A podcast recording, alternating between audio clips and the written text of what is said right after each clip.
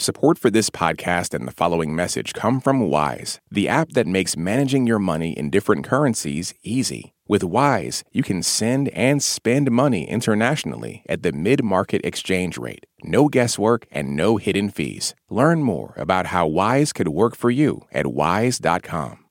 Russia's invasion of Ukraine is now in its second week. Fighting remains intense in central Ukraine as Russia continues to pound the capital of Kiev. While in the south, Russian forces seized control of Ukraine's largest nuclear power plant. NPR's Ryan Lucas is in western Ukraine and joins us with the latest. Hey, Ryan. Hi, Ari. This military attack on a nuclear power plant raises all kinds of concerns. So, what's the latest on the situation there? Right. We're talking about the nuclear power plant in Zaporizhia in southeastern Ukraine. Uh, this would be a big deal no matter the size of the plant, but Zaporizhia isn't just any old facility. This is the largest nuclear power plant in Europe. It's a key source of electricity for Ukraine. Russian forces attacked the facility yesterday. The fighting sparked a fire at an administrative building on the site. That fire has been put out. Uh, but the fire and the fighting at the plant raises concerns about possible radiation leakage. But Ukrainian and international experts say there's no sign at this point that there's been any sort of radiation leakage. Uh, Russian forces, though, are now in control of the plant, although Ukrainian workers there are continuing to run the operations at the facility. What about the fighting in other parts of the country? Well, the, the Russian push for the capital of Kiev remains stalled, as it has for a couple of days now. Uh, that big 40 mile long Russian convoy north of the city still is not moving. Uh, but the south is very much a different situation. Russia is making headway there. In the southern port city of Kherson, Russians are in control of much of uh, the town, including key buildings and facilities. That includes communications. Uh, I was able to get through to a Kherson resident over a landline this afternoon. Her name is Yevgenia. She didn't want to give her last name because of concerns about her safety, but here's a bit of what she had to say. We're trapped here, I can say, because um, we cannot leave, we cannot go. It's dangerous. We, um, we are really scared. We are really scared. She says the Russians took over the TV broadcasting facilities and are now pumping in Russian television and propaganda, uh, although satellite TV is still providing Ukrainian stations. And she says the cell phone service was cut this afternoon.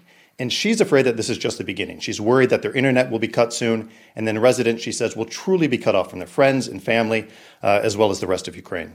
So, as Russians appear to be consolidating their position in Kherson, is there any indication of where they are headed next? Well, they appear to have set their sights on the port city of Mykolaiv. That's located about 35 miles away from Kherson Uh, the regional governor of uh, Mykolaiv said today that Russians have already pushed into parts of the city. Uh, he says a school has been taken over and the principal shot. I managed to get in touch with someone inside Mykolaiv today. His name is Ihor Smilyov. Uh, he's a 33 year old businessman. Here's a bit of what he said. Город уже превратился в крепость.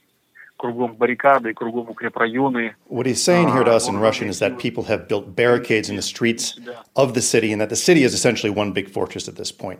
But he says that Russian forces are shelling the city. He says Russian drones are in the skies above. The fighting for now is mainly on the outskirts, but he, people are bracing for a full on Russian assault, he says, and many civilians uh, are trying to get out of the city if they can.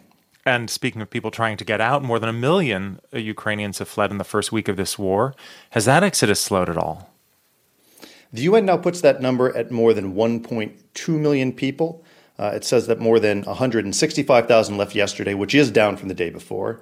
But look, the, the refugees are just the people who have left Ukraine, who have left the borders of the country. There are also huge numbers of people who are internally displaced. And here in Western Ukraine, where I am, there are tons of people from Kiev and Kharkiv, uh, two cities well east of here that are very much under Russian bombardment.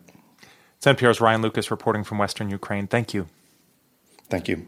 This message is brought to you by NPR sponsor Leesa in collaboration with West Elm. Discover the new natural hybrid mattress, expertly crafted from natural latex and certified safe foams, designed with your health and the planet in mind. Visit leesa.com to learn more. This message comes from NPR sponsor Homes.com. When you're home shopping as a parent, you have lots of questions about local schools. That's why each listing on Homes.com includes extensive reports on local schools, including photos, parent reviews, student teacher ratio, school rankings, and more. The information is from multiple trusted sources and curated by a dedicated in house research team. It's also you can make the right decision for your family. Homes.com, we've done your homework. All that sitting and swiping, your body is adapting to your technology. Learn how and what you can do about it. I really felt like the cloud in my brain kind of dissipated. Once I started realizing what a difference these little breaks were making, there's no turning back for me. Take NPR's Body Electric Challenge. Listen to the series wherever you get your podcasts.